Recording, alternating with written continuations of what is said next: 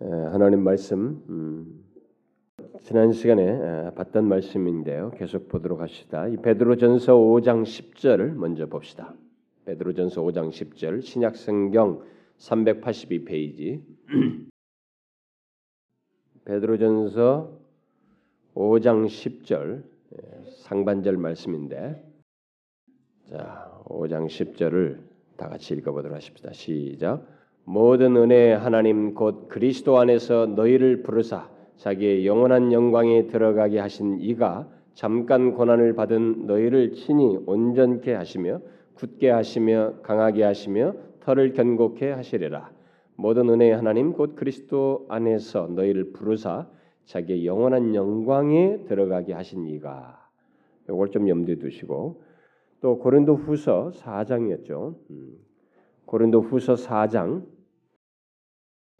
고린도후서 4장 17절 290페이지 신약성 290페이지 4장 17절 그리고 18절까지 같이 읽도록 하십시다. 시작.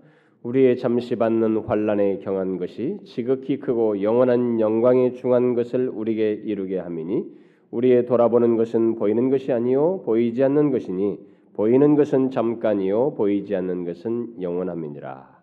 여기서 우리의 잠시 받는 환란에 경한 것이 지극히 크고 영원한 영광에 중한 것을 우리에게 이루게 함이니라는 말씀.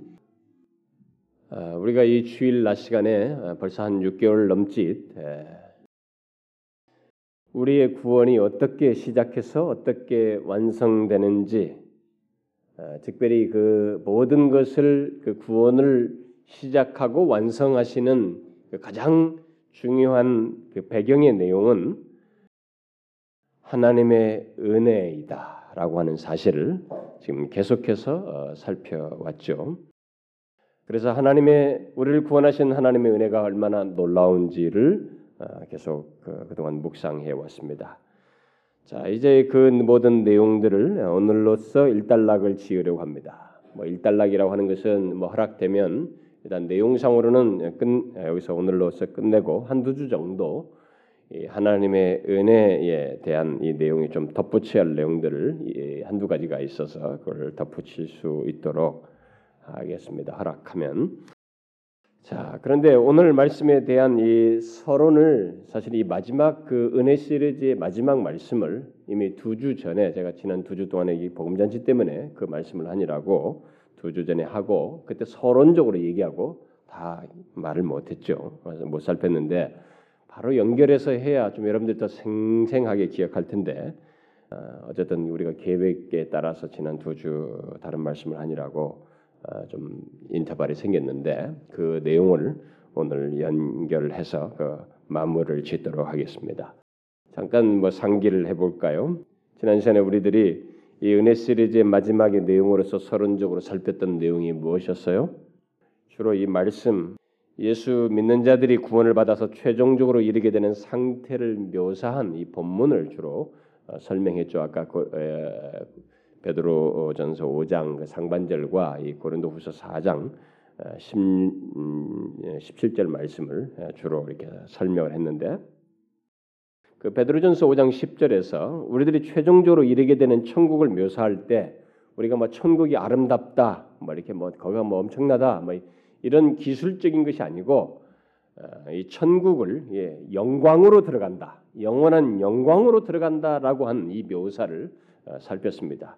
지난 그 설교를 들으신 우리 어떤 한 어, 목사님이 예, 제 아마 인터넷 지방에서 방송을 들으신 분이 저와 잠깐 통화를 했는데 제가 너무 이게 혹시 뭐 이렇게 어떤 사람들이 간증한 거 그런 걸 약간 제가 비판적으로 얘기했는데 너무 천국을 너무 간증을 이렇게 막 상황 묘사를 하는 것들에 대해서 약간 언급을 했는데 어, 너무 체험적인 것을 약간 제가 경시하는 건 아니냐 저한테 질문을 했어요. 그래서 그게 아니고 오히려 한국 사람들은 너무 이 천국에 대해서 성경이 말하는 본질을 놓치고 어, 천국을 얘기하면 거의 다 이렇게 가서 편안하고 뭐 놀랍고 환경적인 것 그런 것을 이렇게 보았다는 것. 자기 개인의 주관적 체험에 너무 치우치다 보니까 성경이 객관적으로 계시하고 있는 이 천국에 대한 이해를 너무 없이 주관적인 것만 너무 말하니 오히려 나는 순서를 바꾸는 게 좋다. 이런 것에 대한 이해 속에서 그 그런 천국에 대한 소망과 체험이 뒤따라야지 우리는 이런 이해도 없이 그런 체험만 늘어놓고 간증을 하니까 모든 사람들이 천국 가면 다 왜곡된 개념을 가지고 있다. 어, 제가 이제 그런 대답을 잠깐 해줬어요. 그런데 왜 성경에서 우리에게 궁극적으로 이르게 될 예수 믿는 사람들이 이게 될 그 마지막 최종적인 상태 천국을 다른 단어를 쓸 수도 있는데 왜 영광이라는 묘사를 했느냐라는 것을 제가 설명을 했습니다. 영원한 영광. 성경은 이미 천국 할 때 천국이라는 단어는 먼저 예수 그리스도께서 이 땅에 오심으로부터 임하는 것, 주님의 통치 개념으로서 천국을 먼저 얘기했습니다.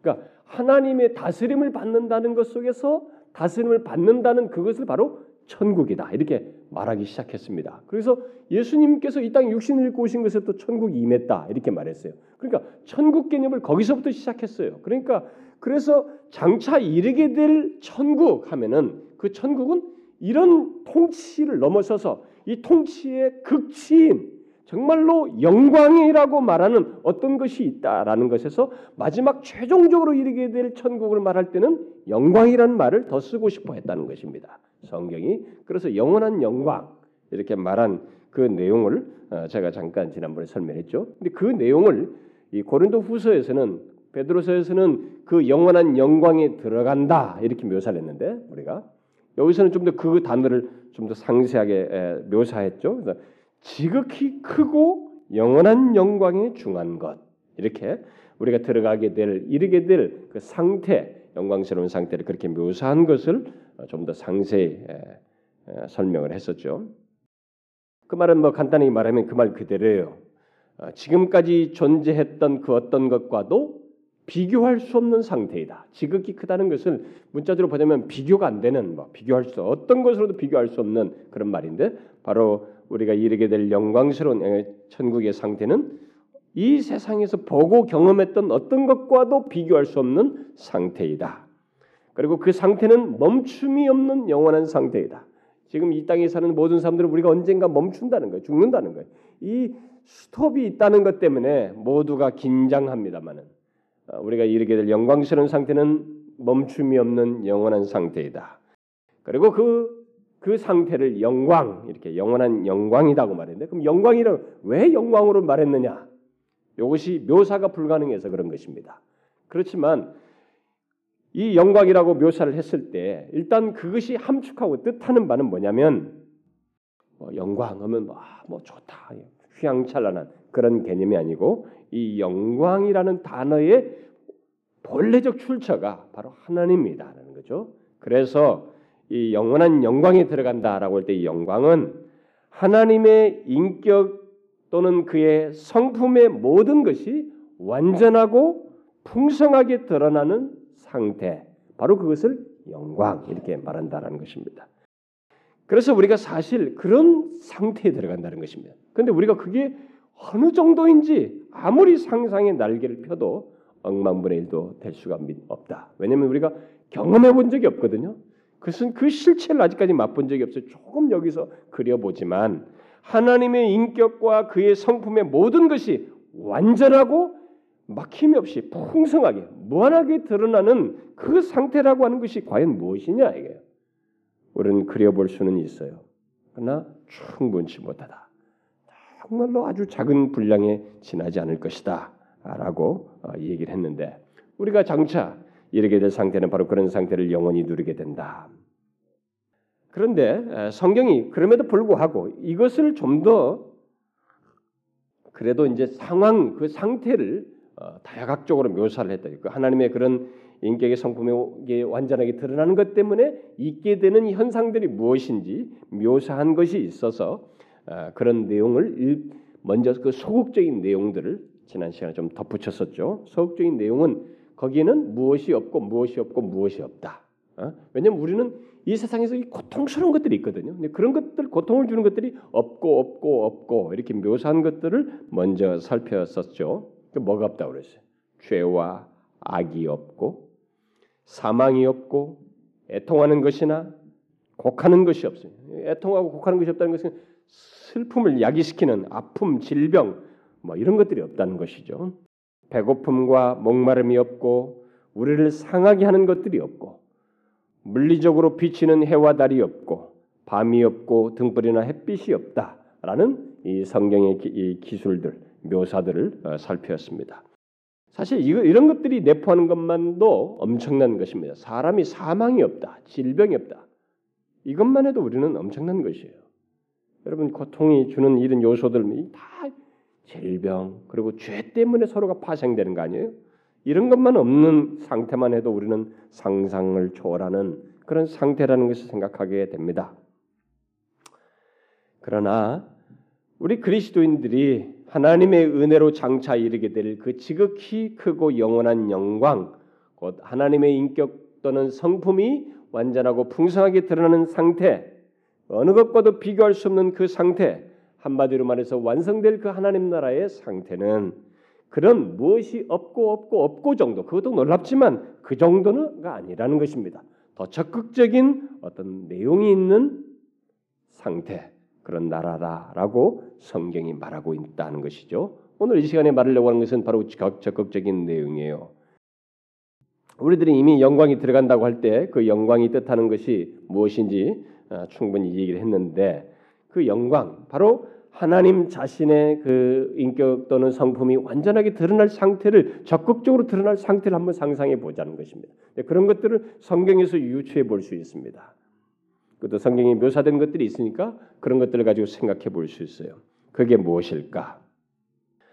셀 수 없이 많지만 대략적으로 우리가 이해 가능한 것 정도 한 다섯 가지만 언급을 하려고 합니다. 첫째는 우리가 이르게 될 완성될 하나님 나라는 하나님의 그 성품들인데요. 순결함, 거룩함, 선함, 사랑 바로 이런 것들이 있는 곳입니다. 이런 순결한 거룩함, 선함과 사랑이 넘치는 그 상태, 바로 그곳이 우리가 이르게 될 하나님 나라예요. 하나님 나라는 아예 그것 자체라고 말할 수 있습니다.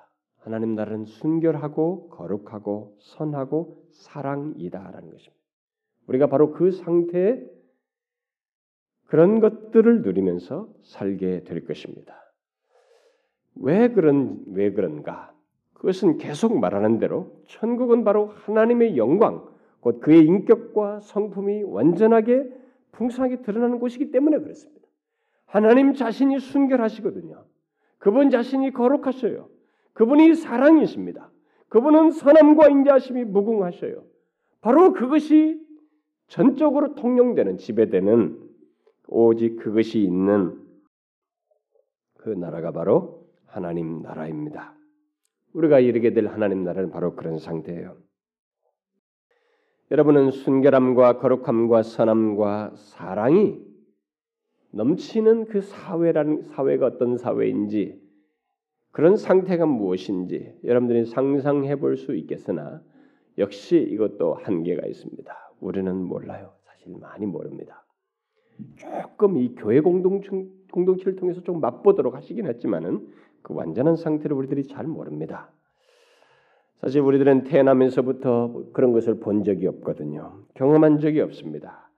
우리가 알다시피 우리는 태어나면서부터 서로가 다투고 시기하고 미우하고 경쟁하고 선하기는커녕 사랑이 넘치기는커녕 서로 이런 경쟁 사회 속에서 치고받고 살아온 것이 우리들이에요. 그런데 우리의 모든 생각과 우리의 모든 말과 우리의 모든 마음의 의도와 모든 행동이 순결하고 거룩하고 선하고 사랑으로 가득 찬다. 여러분 한번 상상해 보시라는 거예요. 그게 뭐겠냐 이게. 그런 사회를 생각해 보라고. 어떤 사람들은 아, 그럴 거예요. 아, 그게 어떻게 가능합니까? 내가 어떻게 내 마음의 생각과 모든 말과 행동과 동기가 그렇게 선하고 사랑이 넘치고 거룩할 수가 있겠습니까? 어떻게 순결할 수 있겠어요? 아, 나는 그게, 그게 잘 믿기지 않습니다. 여러분 우리 그리스도인들은 장차 그리스도와 같이 영화롭게 변화될 것입니다. 그리고 순결하고 거룩하고 완전하신 하나님에 대한 반응으로서 그렇게 하게 됩니다. 그렇게 될 수밖에 없어요. 따라서 하나님 나라에서의 우리의 모든 관계는 투명하고 정직하고 순결할 것입니다. 하나님과의 관계에서도 그럴 것이고 그를 향한 우리의 모든 경배 속에서 또 그에 대한 사랑에서 그를 아는 지식에서 순결하고 완전할 것이에요. 또 우리들 사이의 관계도 하나님 중심이 되고 순결하고 선하고 사랑이 넘칠 것입니다. 물론 그 모든 것은 지극히 순결하시고 거룩하신 선하신 하나님 때문에 다 가능하게 돼요. 우리의 자발적인 것에 의해서 되지 않습니다. 그건 영화롭게 변모된 가운데서 모든 그러신 하나님의 성품으로 인해서 그 하나님이 계신 사회 속에서 우리가 자연스럽게 갖는 것입니다. 그래서 완성될 천국에서의 우리의 모든 관계와 행동은 또 활동은 완전히 개방되고 정직하고 풍요로울 것입니다. 우리는 서로가 은폐합니다. 이 사회 속에서 은폐해요. 감춥니다. 드러나고 싶어 하지 않아요. 왜냐하면 감출 만한 어떤 내용들이 있거든요. 그런 것들이 없는 사회입니다.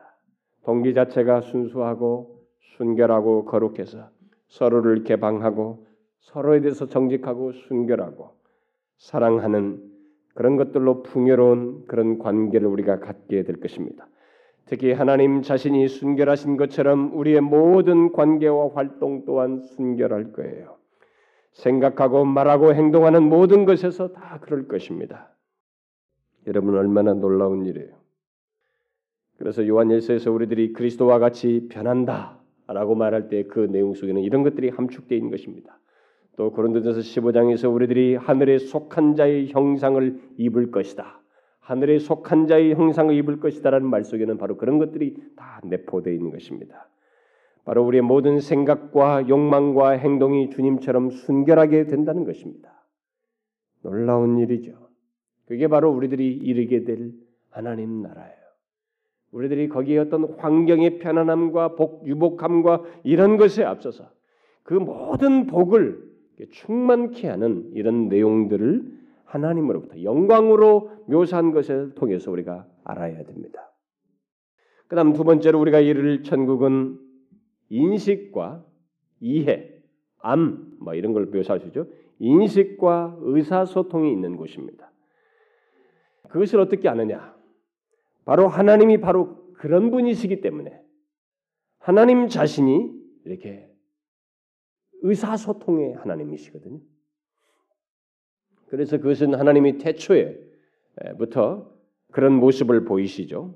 창세기 1장에서 보면은 어, 인간을 창조하고자 하는 그 어, 일을 진행하시는 과정 속에서 어, 이런 기록을 이런 말씀을 하시죠. 하나님께서 우리의 형상을 따라 우리의 모양대로 우리가 사람을 만들고 모든 것을 다스리게 하자. 이것은 사람들에게 한 것이 아니라 아직 사람이 창조되지 않았어요. 사람들에게 말한 것도 아니고 누구에게 말한 것이 아닙니다.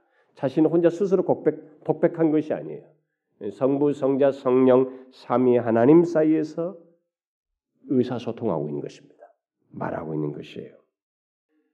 바로 하나님 자신이 그러신 분이시기 때문에 그래서 실제로 하나님이 인간을 창조한 뒤에도 우리에게 자신의 형상대로 지었다라고 했을 때 바로 이런 의사소통의 존재로 만들었다는 것입니다. 그래서 인간은 아담이 창조되면서부터 말 아야아야 이것을 배우지 않고도 바로 말하는 존재였습니다.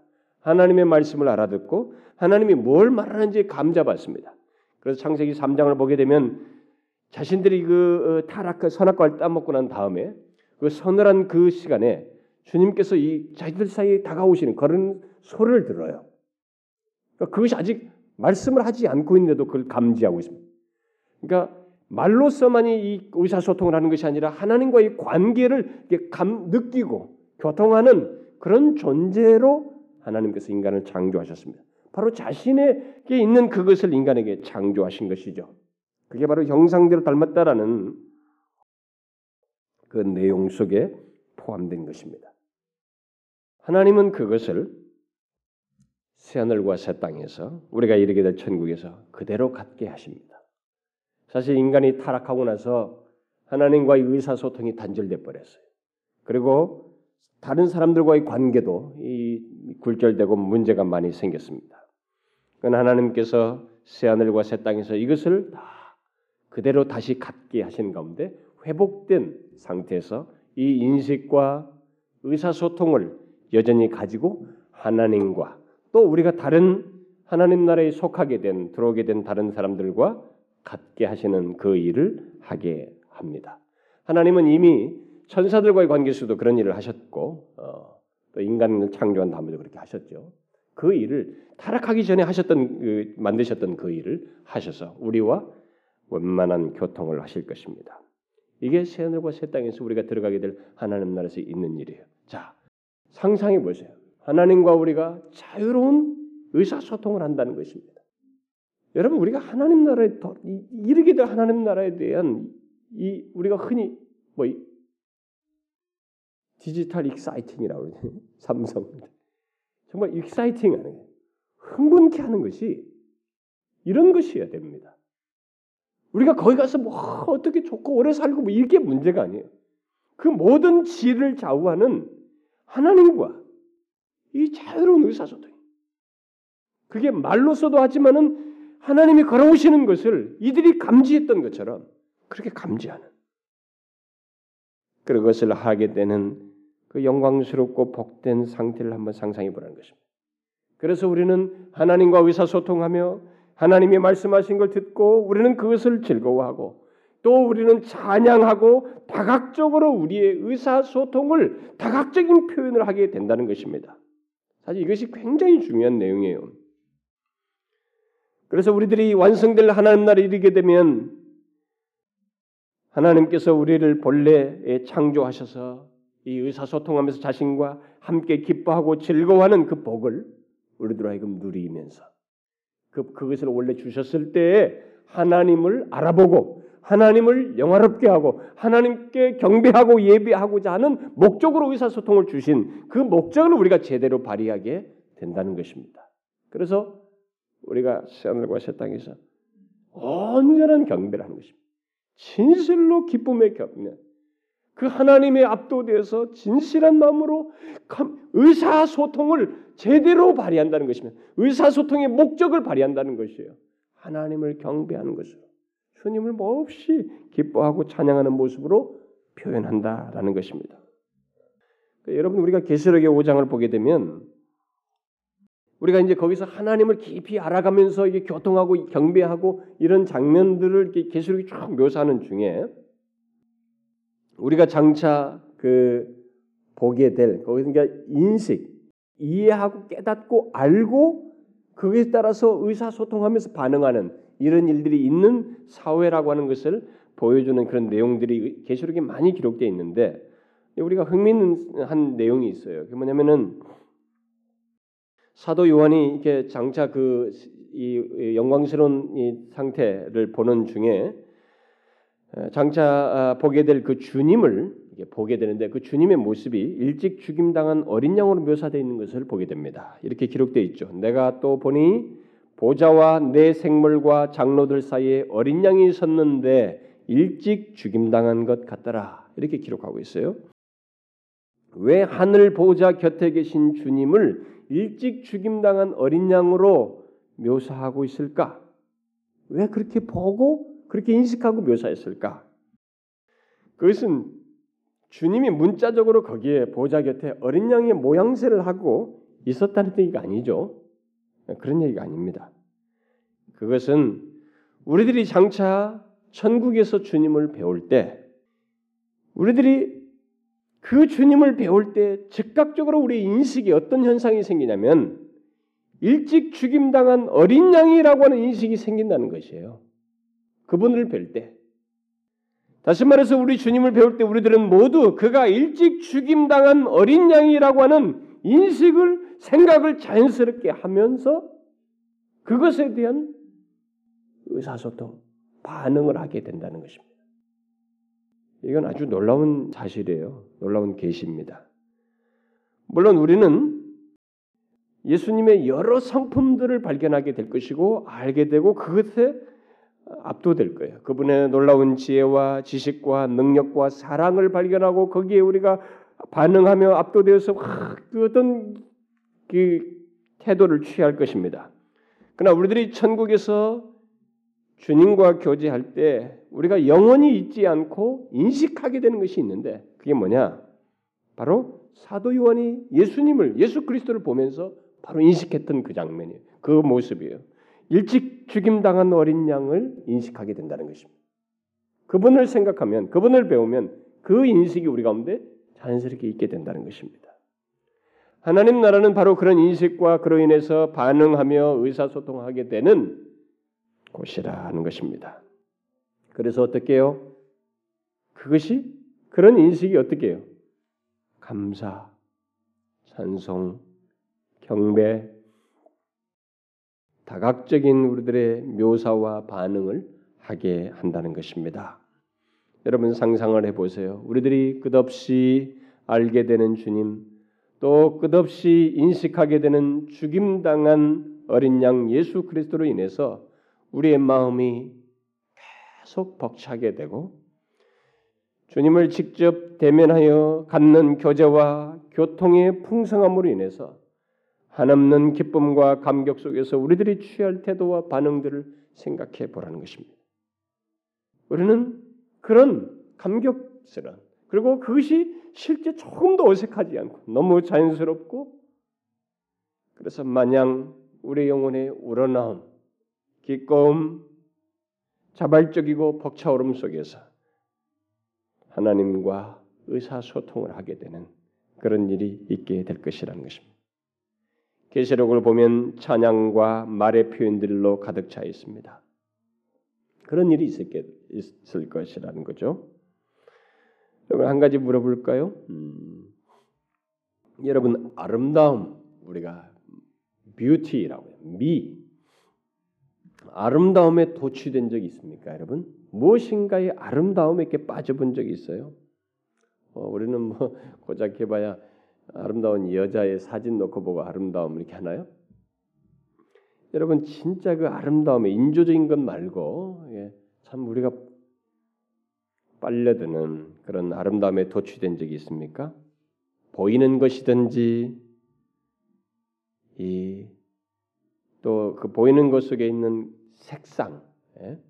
형상, 이 모양새의 아름다움, 색상의 아름다움, 소리의 아름다움, 무엇이든지 여러분 이런 것들에 압도돼 본적 있습니까? 아, 이 모든 아름다움의 근원이 여러분 어딘지 아세요? 이 세상에는 정말 아름다운 것들이 있습니다. 우리가 이 인간이 그 소리를 막 다양한 것으로 이 인간 이 세상에 존재하는 것들로 가지고 만들어서 만들어낸 이 소리의 아름다움도 그 우리가 아름다운 관현악들도 막 그렇잖아요. 음, 뭐 그런 것들 소리 있죠. 그 새들의 소리 뭐 이런 것도 고 근데 여러분 이런 모든 제가 다 아름다움에 묘사가 안 되는데 이 아름다움의 근원이 어디로부터인지 아십니까? 그게 다 하나님이에요. 존재하는 모든 것 속에 있는 질서, 조화 이것 또한 다 하나님으로부터 옵니다. 하나님으로부터 온 것이에요.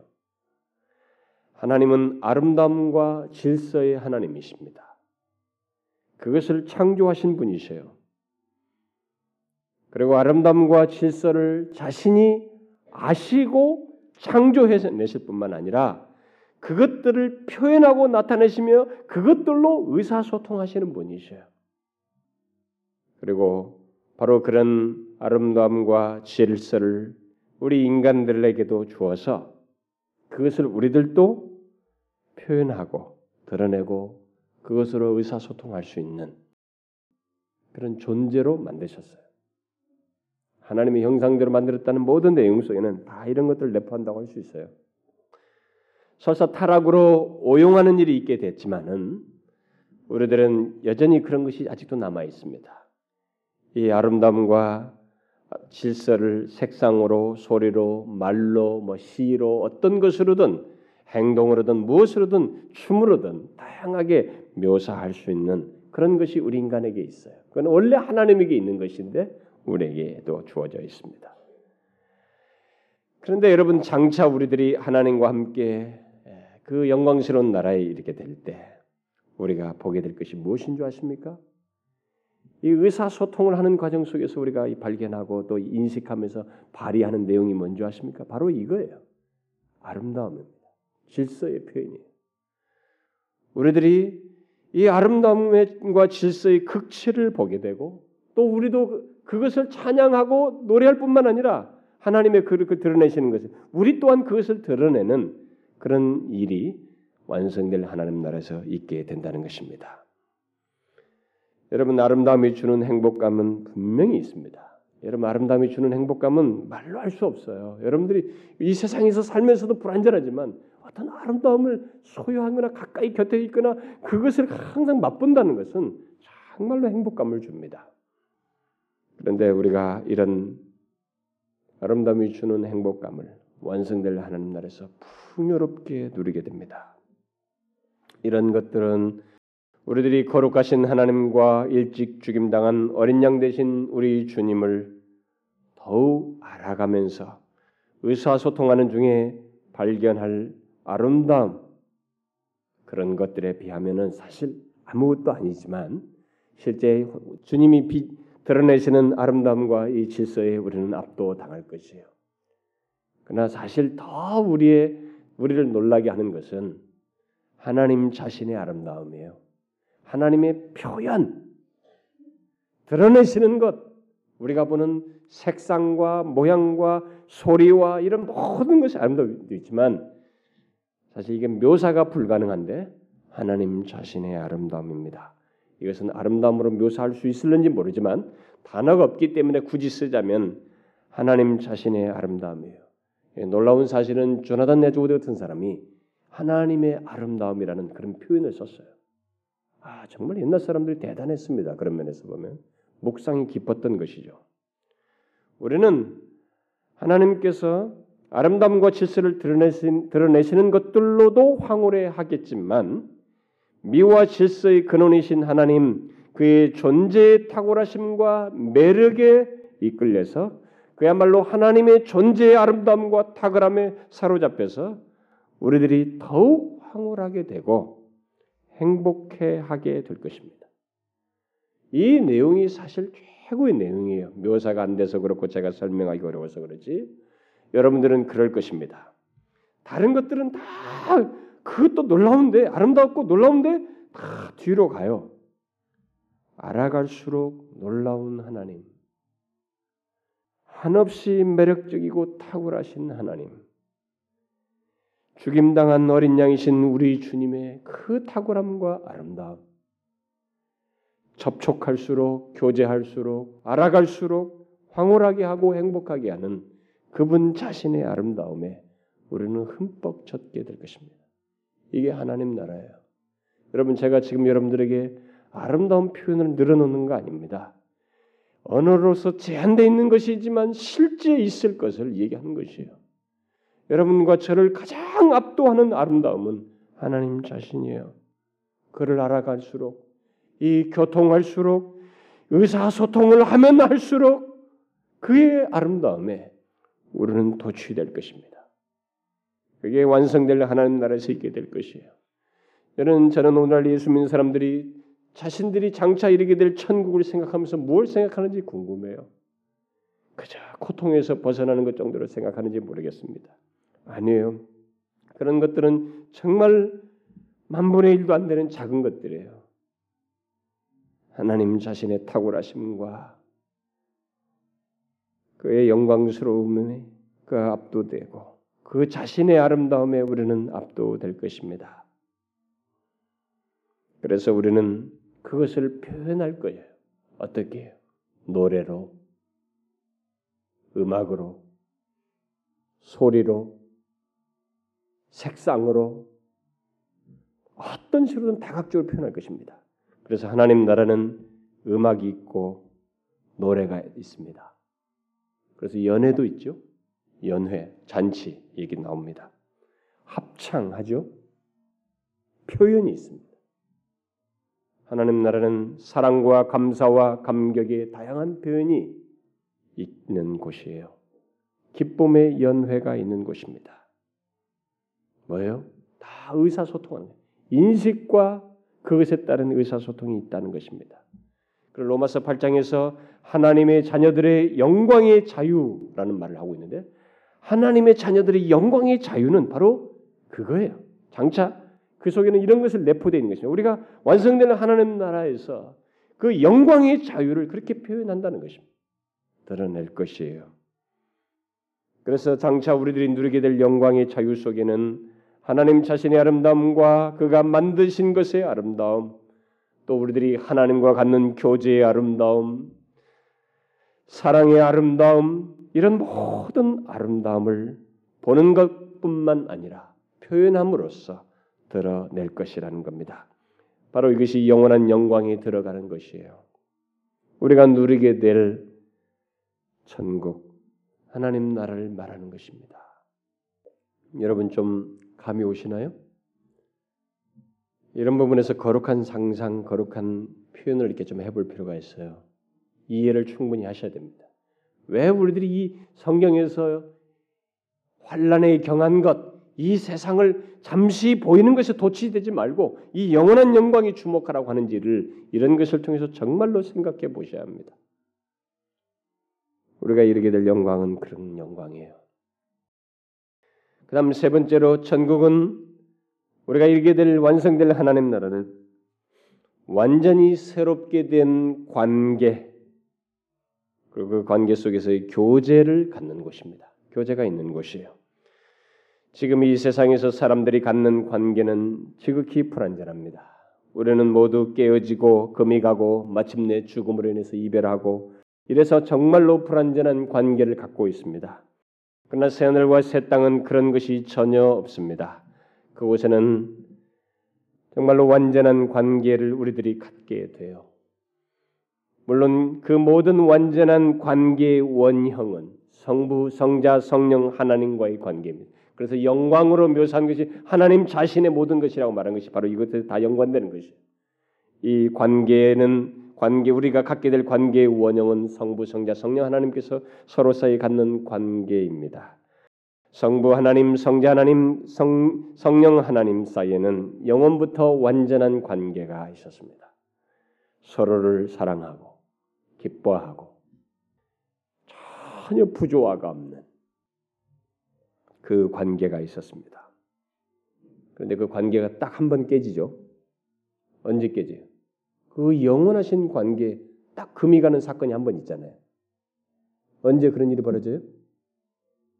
하나님의 아들 예수 그리스도께서 인간의 몸을 입고 오셔서 십자가에 달려서 우리 인간의 죄를 다 짊어지셨을 때, 그래서 짊어지심으로써 죄인이 되셨을 때, 다 균열이 생깁니다. 그 영원한 관계, 완전한 관계에 금이 가는 일이 잠시 벌어지죠. 그래서 예수님께서 엘리 엘리 라마 사박다니 나의 하나님 나의 하나님 어찌하여 나를 버리시나이까 라고 십자가에서 외치셨던 것입니다. 우리의 죄 때문에 우리의 죄를 지심으로써 자신이 죄인이 되어버리는 바람에 그런 일이 잠깐 있게 됩니다. 영원부터 한 번도 그런 일이 없었는데 우리를 하나님 아버지와 화목하게 하기 위해서 우리의 죄를 짊어지심으로써 그런 일이 있게 됩니다. 그러나 그가 다시 부활하심으로써 이전의 그 완전한 관계 사이로 관계를 갖게 되죠. 하나님은 이런 관계를 인간을 처음에 창조하셨을 때도 하셨습니다. 아담과 하와 사이도 둘이 한 몸 될지니라. 한 몸 된다는 것이 바로 그것이었어요. 뭐 몸은 따로 있어요. 인격자가 다르지만 바로 하나님 성부 하나님 성자 성령 하나님 사이 있는 그 관계를 그들도 갖는 것. 하나와 같음을 하나됨을 경험하는 그 관계를 얘기하신 거죠. 근데 이것이 인간이 타락하면서 깨졌단 말이에요. 근데 다시 이 새하늘과 새 땅에서는 하나님 자신이 관계의 하나님이시기 때문에 우리들에게 그 회복된 관계, 새롭게 된 관계를 우리들이 하나님과의 관계 속에서 그리고 우리가 다른 사람과의 관계 속에서 갖게 된다는 것입니다. 그래서 천국에는 더 이상 깨어짐이 없습니다. 삐지고 갈라서고 이런 것이 없어요. 가능치가 않아요. 그런 것을 할 수 없는 하나님 자신이 있는 그 거하심 속에 있는 있기 때문에 그게 불가능하고 생기지 않습니다. 그래서 우리는 삼위 하나님 사이 갖는 것과 같은 관계를 우리가 서로 갖게 될 것입니다. 우리는 그 관계 속에서 말할 수 없는 행복함, 편안감, 사랑이 솟는 경험을 하게 될 것입니다. 이 땅에서 관계로 인해서 고통을 겪어본 사람들은 이런 삶을 산다는 것이 얼마나 엄청난 복인지 알게 될 것이에요. 또 힘든 관계, 정말 사람으로 인해서 상하고 그 부부 사이에서도 그렇고 어떤 직장 상사의 관계 속에서 사람과의 관계 속에서도 심지어 교회 안에서까지 이 상함과 이, 이런 것이 있던 사람들은 참 그런 것이 없이 온전한 관계를 갖는 것이 무엇인지 이게 얼마나 큰 복인지 여러분들은 알게 될 거예요. 사실 우리는 모두 완성될 하나님 나라에서 사랑과 신뢰와 기쁨의 관계를 갖게 될 것입니다. 마치 삼위 하나님 사이에 갖는 사랑과 신뢰와 기쁨의 관계, 예? 서로 사랑하고 서로 신뢰하고 서로 기뻐하는 관계를 우리 또한 새 하늘과 새 땅에서 갖게 된다는 것입니다. 설사 우리들이 이 땅에서 원수였었고 적대적이었고 이렇게 심지어 굉장히 그 모욕과 굴욕을 주고 비참하게 만들었던 사람들 그런 관계였었더라도 일단 그들이 예수를 믿게 되면 믿는 사람으로서 새하늘과 새 땅에 이르게 되면 모두 그들은 전혀 그런 것과 상관없이 사랑과 신뢰와 기쁨의 관계를 갖게 될 것입니다. 예를 들면 순교를 당한 자인 스데반과 순교를 하도록 주도했던 그 사람의 순교를 주도했던 이 바울이 새 하늘과 새 땅에서는 새롭게 된 관계를 갖게 된다는 것입니다. 서로를 기뻐하고 몹시 사랑하는 그런 관계를 갖게 된다는 것입니다. 우리들도 그럴 거예요. 이 땅에서 우리들이 뭐 치고받고 오르네 저르네 네가 오네 틀려고 해도 우리는 다 그런 것으로부터 벗어난 온전한 관계를 갖게 될 것입니다. 이렇게 생각하다 보면 이 땅에서 가졌던 뭐 특별한 관계들은 어떻겠어요? 뭐 여러분들은 궁금할 것입니다. 부부 관계, 부모와 자식 관계, 형제 관계, 친구 관계, 각별했던 관계들은 어떻겠어요? 그 모든 관계는 새로운 차원의 관계가 될 것입니다. 부부 개념이 사라질 것이에요. 인식은 있을지 모르나 혈육적인 연대감이나 정서에 의해서 그 사람을 대하지 않게 되고 하나님의 백성으로서 오직 하나님의 사랑에 사로잡혀서 서로를 대하는 그런 관계를 갖게 될 것입니다. 지금 부부 간에 갖는 관계의 정서가 아닌 새로운 정서, 그 관계를 우리가 갖게 된다는 것이에요. 또 우리들은 모든 종족, 모든 족속의 성도들을 보면서 서로 기뻐하게 되고 그들과 함께 한 것으로 인해서 하나님께 영광 돌리는 그래서 뭘 아, 어떻게 그 사람들 있는 사람들 내가 다 알까? 그들과 정말로 몹시 기뻐하고 사랑하는 이 좁은 관계, 제한된 관계가 아니라 굉장히 폭넓은 그 모든 하나님 나라의 이른 자들을 다 기뻐하는 그런 관계를 우리가 갖게 될 것입니다. 왜 이런 것을 갖게 된다고요? 하나님 자신이 관계의 하나님이시기. 다 모든 것이 하나님으로부터 나오는 것이에요. 그다음 네 번째로 천국은 지혜와 지식이 있는 곳입니다. 앞에 그런 얘기를 인식과 의사소통의 내용에서도 사실 중복되는 것이지만 또 구별하자면은 지혜와 지식이 있는 곳입니다. 우리는 이 땅에서 살면서 이해하지 못한 것이 굉장히 많습니다. 특히 고통의 문제, 죄와 악의 문제, 이건 정말로 사람들이 아직도 풀지 못하는 뭐 머리로 설명을 해도 각 당사자가 수용이 안 되는 이해가 안 되는 그런 내용들이 가득 차 있습니다. 예수를 잘 믿는데도 이해 못하는 이해할 수 없는 고통을 겪고 왜 아무 죄도 없는데 왜 다른 사람이 나를 와서 우리 자식들, 우리 식구들을 다 교통사고로 죽게 하는가? 도무지 이해할 수 없는 그런 고통들. 순진한 사람들이 자신의 뜻과 상관없이 전쟁과 이런 기아에 의해서 죽임 당하고 전혀 예측할 수 없는 중병이 걸려서 죽는 모습들, 이런 현실들. 왜 하나님께서 이 세상을 통치하시는데 왜 이런 이런 현실이 있고 악이 존재하는지. 그리고 이 세상에 다양한 종족들이 있는 것들. 정말 우리 야막 흩어지는 막 원주민들과 보면 굉장히 다양한 종족들이 있는 이런 것들. 우리는 이해하지 못할 많은 것들이 이 세상에 있어요. 우리는 그 모든 것에 대한 답을 천국에서 알게 될 것입니다.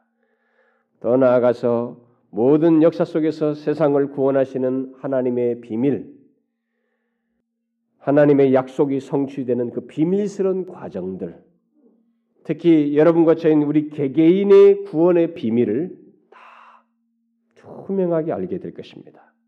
이렇게 이런 알미 지식이 있게 된다는 것이죠. 그리고 마침내 온 땅에 구원 얻는 자들이 자들을 모으시고 그 모든 사람들이 하나님의 영광을 아는 지식이 가득하게 되기까지 이 모든 역사를 섭리하시는 그 각 사람마다의 비밀스러운 얘기들. 사람들은 다수가 모였지만 그 각 사람을 각 시대마다 두어서 그들을 구원하시는 하나님의 그 비밀스러운 얘기들. 하나님의 그 지혜와 지식, 이 모든 것들을 우리가 알게 될 것입니다. 어떻게? 이렇게 천국은 그 지혜와 지식이 하나님을 따라서 우리들 또한 어떤 것들을 다 알게 되고 이런 모든 사실들을 알게 되고 그 사실을 바르게 적용하는 지혜를 우리 또한 발휘하게 될 거예요.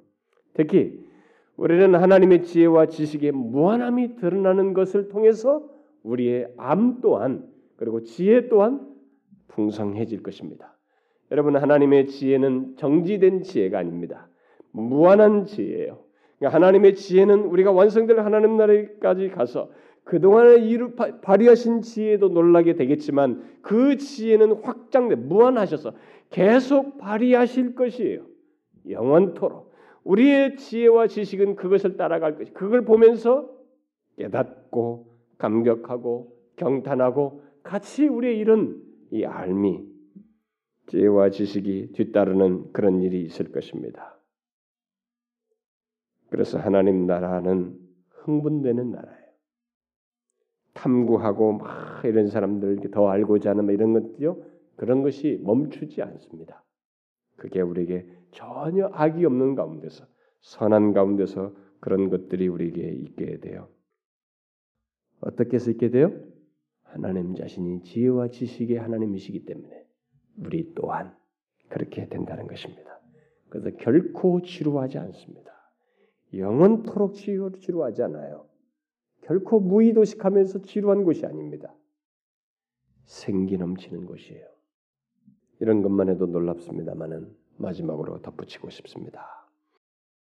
마지막으로 천국은 활기찬 생활, 다시 말해서 창조적인 능력과 발견과 행동이 있는 곳입니다.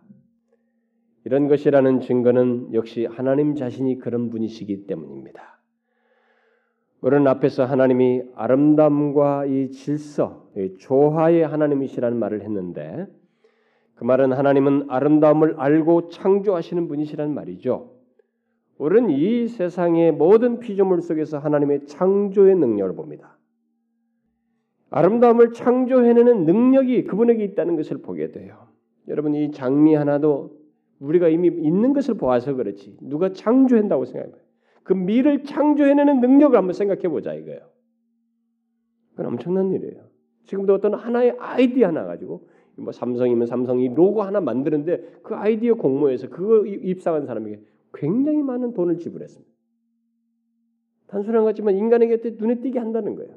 그런데 그런 거 말고 하나도 없는 이 장미의 아름다움, 음? 백합, 들풀이든 무엇이든지 인간의 몸의 신체의 모든 모든 기능이 이런 것들 무엇이든 이런 창조적인 능력이 미를 창조해내는 그 능력이 하나님께 있어요. 모양, 색상 이런 것을 다 발휘해서 소리를 이런 것도 여러분 소리도 새, 새마다 소리가 다 달라요.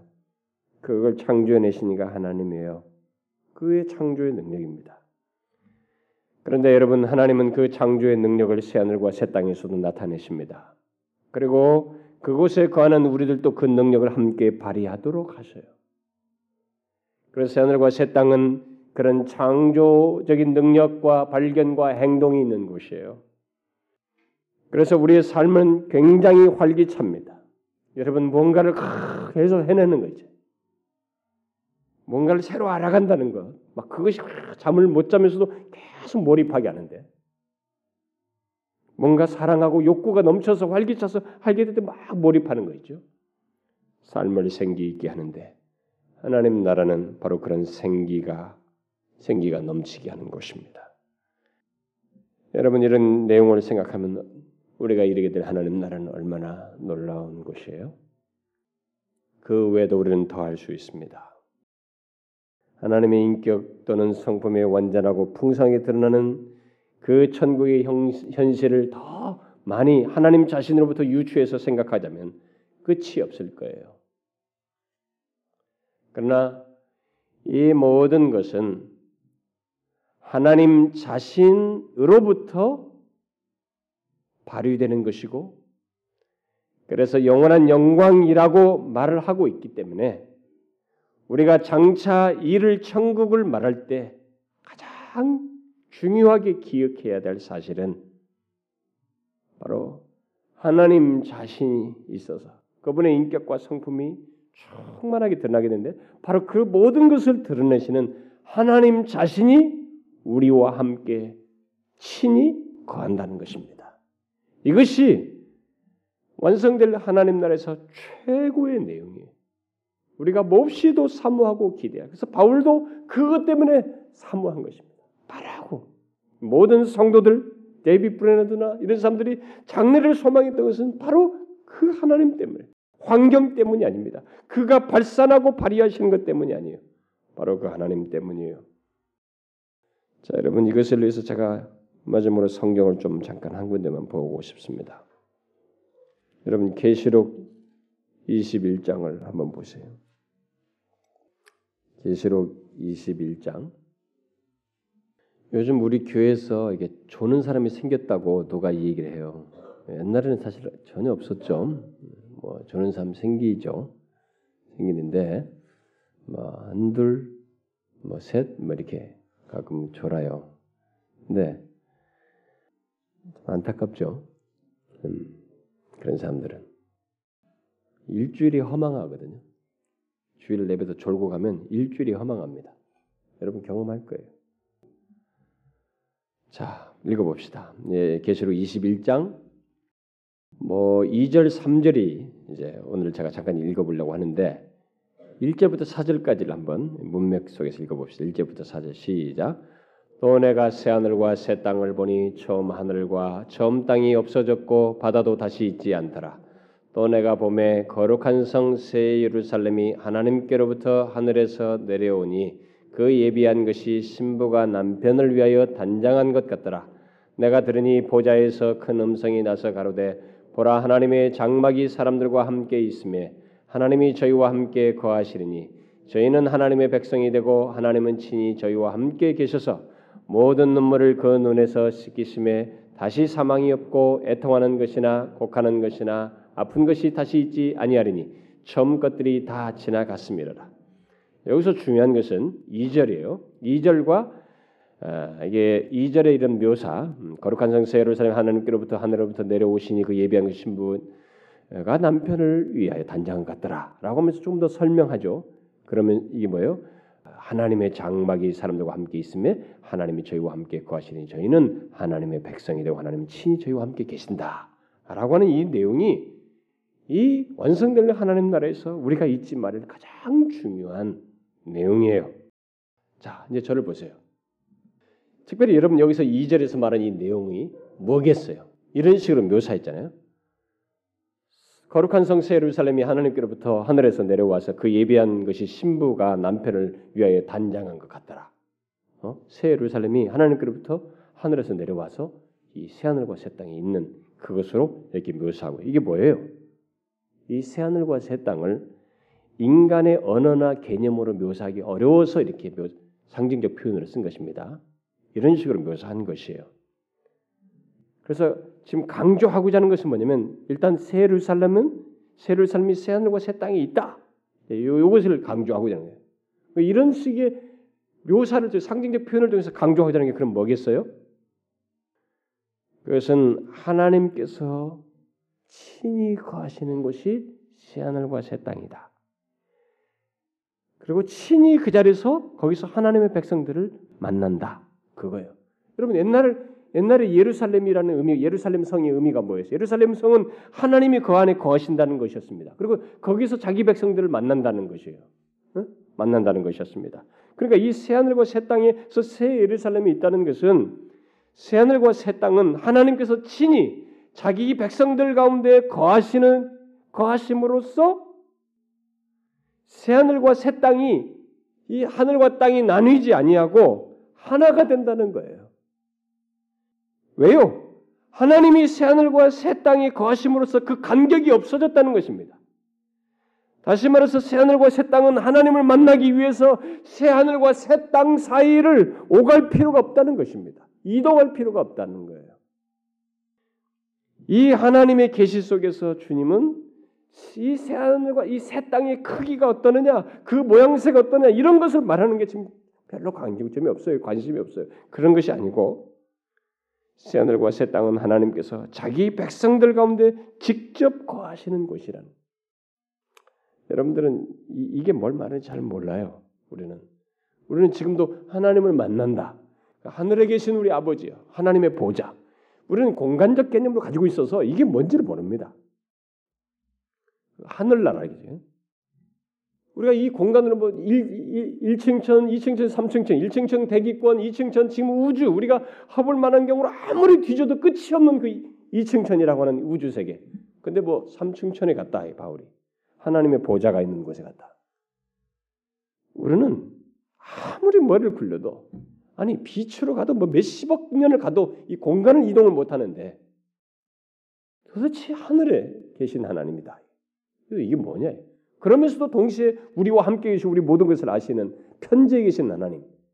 우리는 이 하나님의 개념, 하나님의 존재에 대한 이해가 아무리 상상이 날개 펴도 못해요. 근데 새하늘과 새 땅에서 이 모든 개념이 확 무너져 버립니다. 거기에 친히 거하셔서 새하늘과 새 땅이 이동의 필요가 없는 것을 말해요. 바로 그 자리예요. 거기서 우리가 하나님을 교통한다는 거예요. 엄청난 계시입니다. 그래서 그 새하늘과 새 땅은 그 하나님 자신이 우리 가운데 거하심으로 인해서 그분의 모든 것, 그의 인격과 성품의 모든 것이 가득 찬 것을 경험하게 되고 우리가 누리게 된다. 그의 순결함, 거룩, 선함, 사랑, 그와 의사교통, 인식하면서 새롭게 된 관계, 그분과의 관계, 막힘이 없는 관계, 그의 지혜와 지식, 활기찬 창조 능력과 발견을 하나님으로부터도 보고 우리도 그것을 따라서 발휘하면서 그분 자신을 누리는 바로 그것이 새하늘과 새 땅이다. 우리가 이르게 될 영광이다. 이렇게 말하고 있습니다.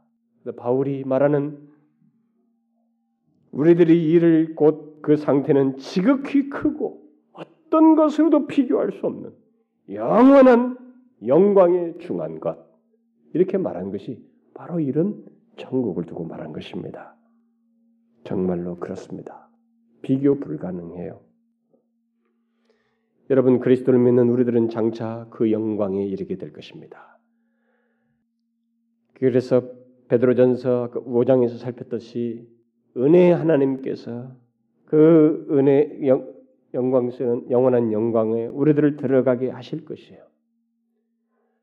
거기에 들어가게 하는 모든 것의 근거는 은혜 하나님입니다.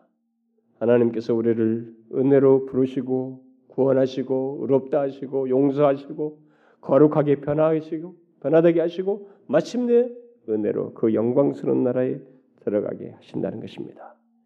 하나님은 지금도 그 구원을 이루기 위해서 우리 가운데서 은혜로 역사하십니다.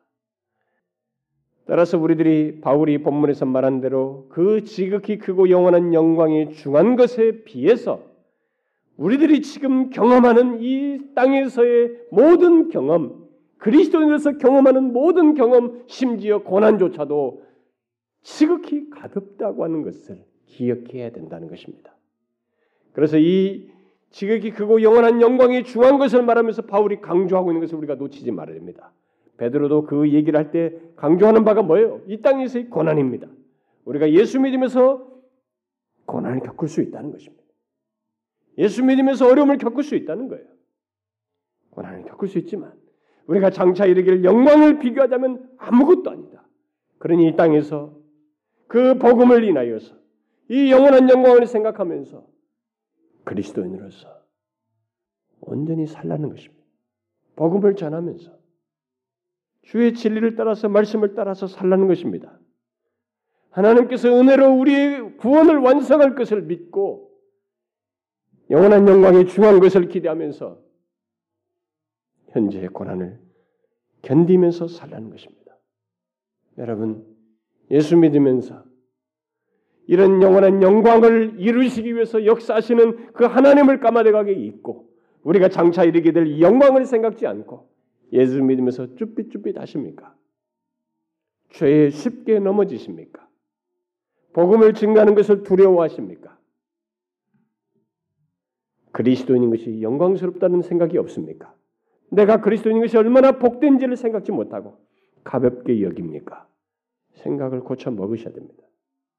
그리스도인은 바로 이 하나님께서 이런 영광스러운 영광을 주시기 위해서 우리를 선택하셨고 부르셨으며 어렵게 하셨고 죄 용서하시고 거룩하게 변화되도록 지금도 우리 가운데서 역사하시며 거기까지 그 상태로까지 이끄십니다. 그런 하나님의 은혜를 입고 있어요. 우리는 그런 영광스러운 신분과 복을 소유한 사람이에요. 그게 그리스도입니다. 그래서 이 세상에 어떤 것으로도 바꿀 수 없는 신분과 지위와 영광을 소유한 사람으로서 살고 있어요. 그러니 다른 것에 정말 이 세상에서 겪는 것에 그 가벼운 것, 경한 것, 이 고난에 경한 것에 휘둘려서는 안 된다는 것이죠. 믿음을 발휘해서 나가자는 것이. 오히려 이런 영광을 바라보면서 소망 중에 나가자는 것입니다. 아시겠죠? 우리 교회 속한 모든 지체 여러분들이 이 은혜의 놀라운 진리, 하나님의 은혜, 이 놀라움, 풍성함, 장차 이르게 될 영광을 생각하면서 끝까지 믿음을 지키시고 그리스도의 복음을 위하여 수고하시고 참 인내하면서 그리스도인을 사시기를 주님의 이름으로 축원합니다. 기도합시다. 하나님 아버지 너무 감사합니다. 참 우리에게 아직 죄인 됐을 때 아무것도 알지 못할 때 우리를 사랑하시고 은혜로 우리에게 다가오셔서 그리스도를 알게 하시고 그리스도를 알고 믿게 된 것의 의미가 그저 이 세상에서 적당히 살고 좋은 사람 되는 것 정도가 아니라 영원한 영광에 들어가도록 하기 위함이라는 이 복된 사실을 알게 하시고 실제로 우리를 그렇게 인도하실 하나님 너무 감사합니다. 주여 우리가 이 땅에서 경험하는 어떤 것조차도 비교할 수 없는 그 영광을 기억하고 그걸 소망하며 사는 저들 되게 해주시고 그로 인해서 하나님 우리가 이 땅에서 겪는 고난, 죄, 유혹, 그런 우리들의 이 게으름, 나태함들 이런 것들을 기꺼이 뿌리치며 그리스도인됨의 영광과 복이 아직도 끝나지 않고 더 크고 온전한 것이 있다는 것을 기억하며 믿음으로 담대히 나아가는 저희들 에게 하옵소서. 그래서 우리가 소유한 이 복음과 이 복음의 영광을 다른 사람들에게 나누는 저희들 에게 하옵소서. 예수 그리스도의 이름으로 기도하옵나이다. 아멘.